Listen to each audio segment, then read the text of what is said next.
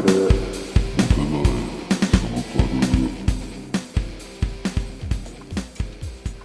こんにちは。中野すこと申します。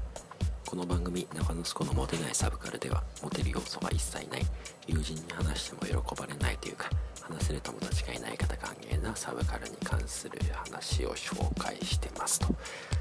で、まあ、今回も相も変わらず個室ビデオボックスの花太郎からお送りをさせていただいております。ちょっと今日ですねえー、と言いましょうか、まあ、先ほどですね、まあ、いわゆる診断メーカーっていうんですかね。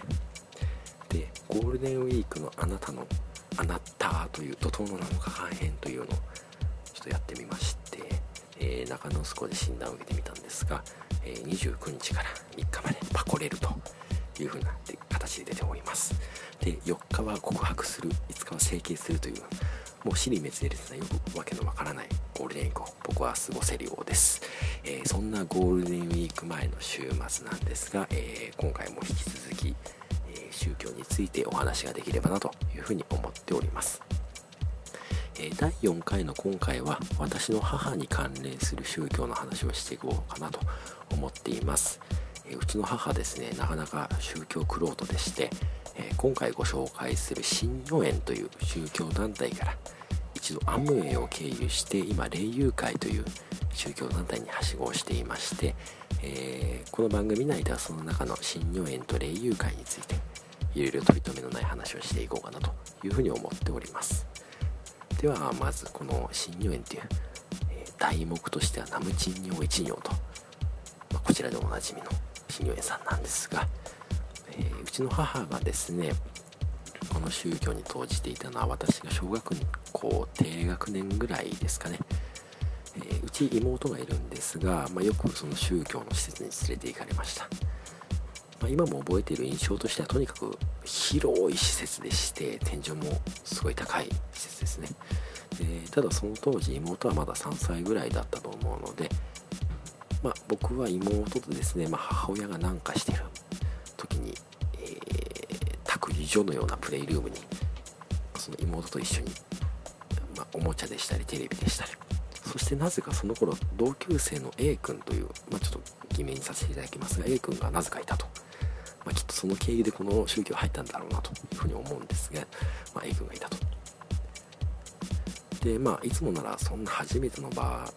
置いてかれるのもすごい嫌なんですけど、まあ、A 君がいたからちょっと安心したかなというのを覚えております。でそのその託児所では僕らはテレビでアンパンマンを見たり、まあ、妹をあやしていたと、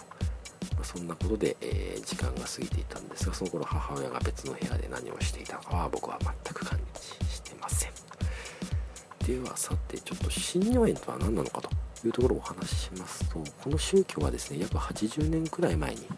藤さんという夫婦が始められた宗教でして、えー、旦那さんは、まあ、占い師。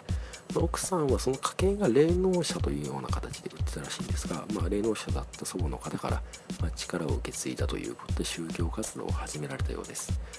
えー、仏教系の在家型の宗教団体ですね。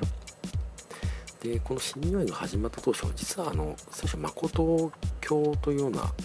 教団名でやられたそうなんですが誠教団という、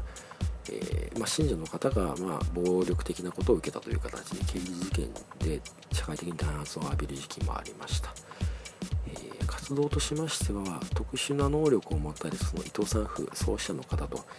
またその創始者の伊藤さんのお子さんが亡くなられたようなんですね、まあ、そのお子様は天に召されたという形でそのお子様に救いを求める形式で、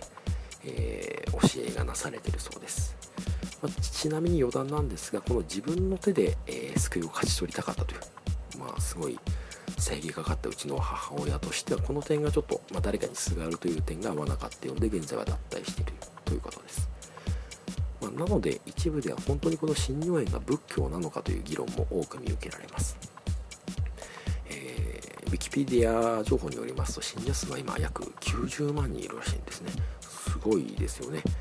まあ仏教という背景にもまあ異論がありながら刑事事件を起こしてしまった過去がありながら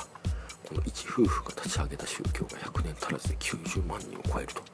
まあ、どんなだという感じですね。まここには、まあ、いわゆるマズローは人間の欲求マズローという方が、まあ、人間の欲求というところで、まあ、1つ目生理的欲求2つ目は安全の欲求。3つ目は所属と愛の欲求。4つ目は承認の欲求。5つ目は自己実現の欲求の5つを定義していらっしゃいますが個人がその信念という宗教を信仰するなら私もこういう宗教って結構家族ぐるみでされるケースが多いんです。この家族ぐるみでやってることも宗教団体においてこのマズローの欲求を超える、まあ、人を引き継げる他に何かがあるかなというふうには感じざるを得ませんね。まあ診療院についても僕が小学校の時の記憶なんで、まあ、こんなもんです。という形でさて今日はこの辺にしてまあ相も変わらずお別れの曲という形で今日の曲は中野底で何考えてるのという曲をお送りしたいと思います。ではまた次回。バイバイ。